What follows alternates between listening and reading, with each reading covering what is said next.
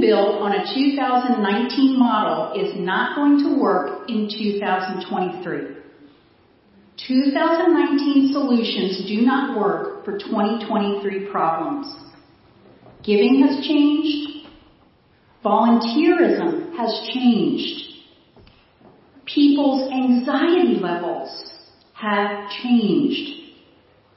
If you have a child who is in first through sixth grade as we speak, they spent two to three years in the Zoom room. They don't want to be in a room full of a hundred people. He'll go further to say anybody under 34 has no experience of the church doing anything for them. Notice the direction. Not what are they doing for us, what are we doing for them? All young people know is September 11th, Barack Obama followed with the response of Donald Trump. The housing crisis in 2008, which if it didn't affect them, it certainly affected most of their friends. And now gun violence.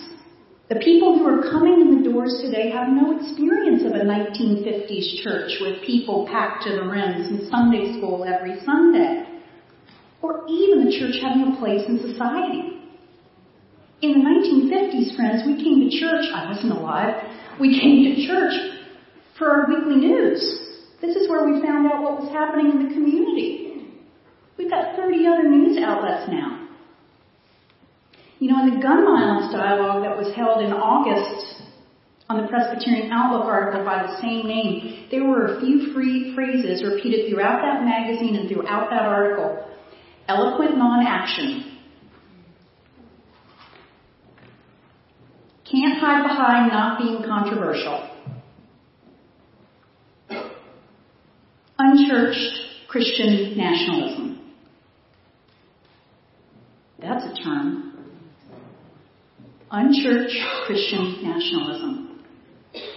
The writers paired the rise of gun violence with the end of American Christianity. Friends, the louder our silence, the more visible people's backs.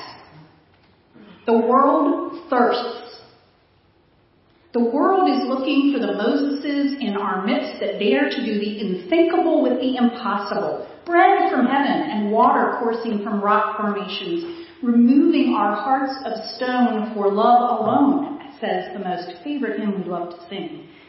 The world needs the devotion of people and leaders and you who are willing to put their shoulders to the wheel to help pull the world out of the muck.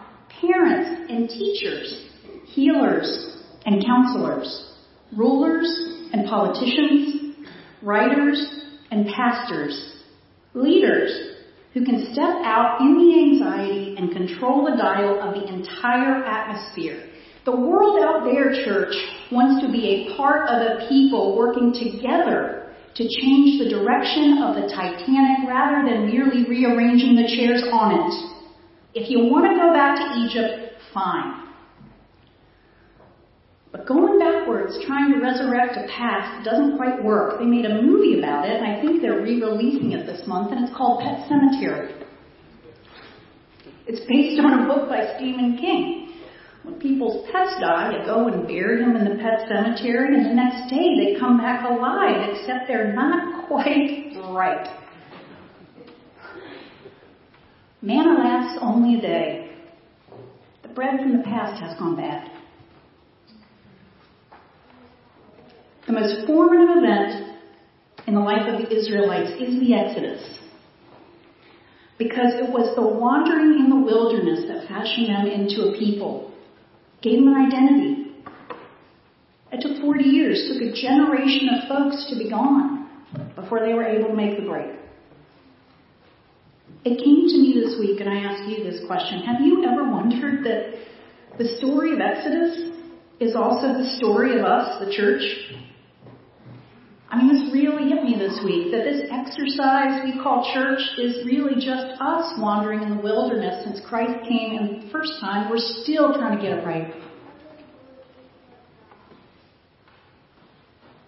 Rodger Nishioka, the associate pastor of, or associate professor of Christian education at Columbia Seminary, he might have gotten a promotion. It's Marvin's alma mater.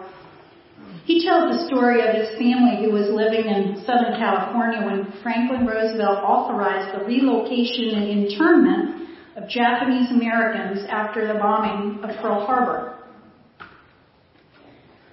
Rodger's grandmother, a woman thorough in her domesticity, always providing for her family, did not have an opportunity to gather any clothing or, more importantly, food to take with them. This was an abomination to her. Not really realizing the scope of what was happening, during the transport of, to the train station, the grandmother continually lamented that she had not been able to bring any food to feed her family having no idea when they were going to be able to eat again.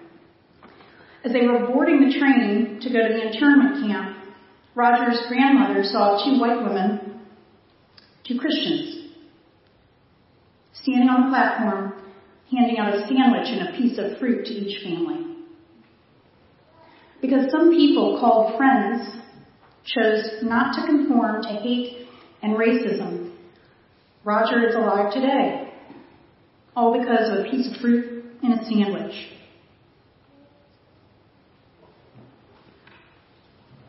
Church, where are we being called to satisfy need?